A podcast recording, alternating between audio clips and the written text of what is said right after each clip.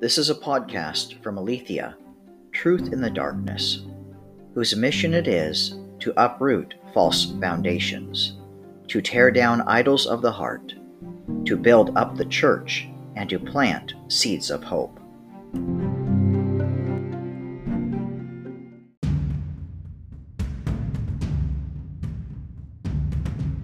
This podcast is titled, What It Means to Take Up Your Cross and Follow. This morning, God broke into my time in His Word while I was digesting these verses below. As I was considering them, something happened, and the light bulb went on.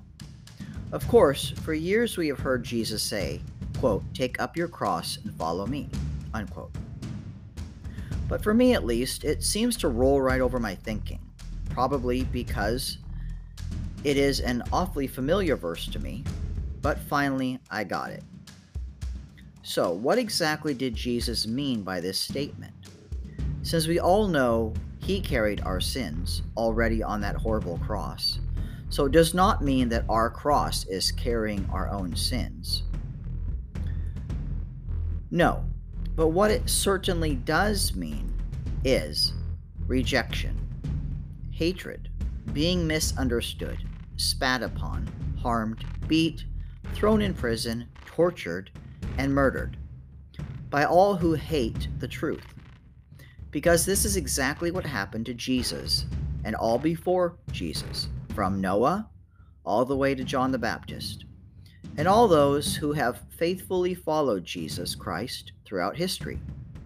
Therefore, consider these verses below. You will certainly recognize them as prophecies pertaining to Jesus.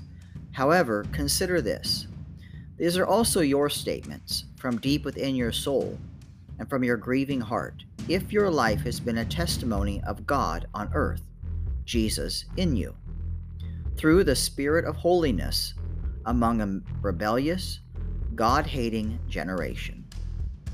And this is exactly what Jesus was saying that those who represent him on earth will naturally overflow with a Holy Spirit being the same Spirit of Jesus, which was rejected and spat upon, because the world hates God, who is holy.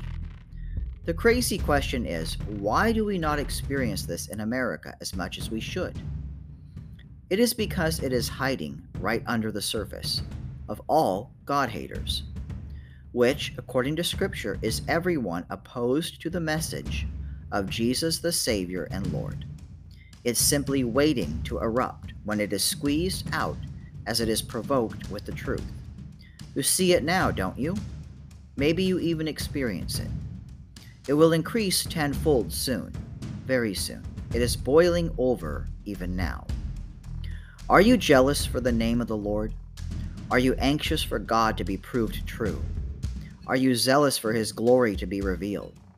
Jesus said, quote, Zeal for your house has consumed me. Unquote. Psalm 69, 9. Quote, He had no form or majesty that we should look at him, and no beauty that we should desire him.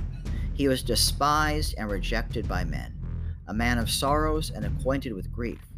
And as one from whom men hide their faces, he was despised, and we esteemed him not. Surely he has borne our griefs and carried our sorrows. Yet we esteemed him stricken, smitten by God, and afflicted. Isaiah 53, 2b through 4.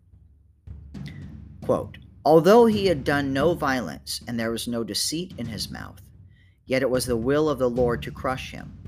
He has put him to grief. Isaiah 53, 9b through 10a. Quote, You know my reproach, and my shame and my dishonor. My foes are all known to you. Reproaches have broken my heart, so that I am in despair. I looked for pity, but there was none, and for comforters, but I found none. They gave me poison for food, and for my thirst they gave me sour wine to drink. Unquote. Psalm 69, 19 through 21. Then Jesus told his disciples, If anyone would come after me, let him deny himself and take up his cross and follow me. For whoever would save his life will lose it, but whoever loses his life for my sake will find it. Matthew 16, 24 through 26. So, What am I exactly saying by all this? That throughout the scriptures, and as attested to by history, is that it is a gift and witness of the Holy Spirit to a holy, God honoring life, which equals suffering for the name of Jesus.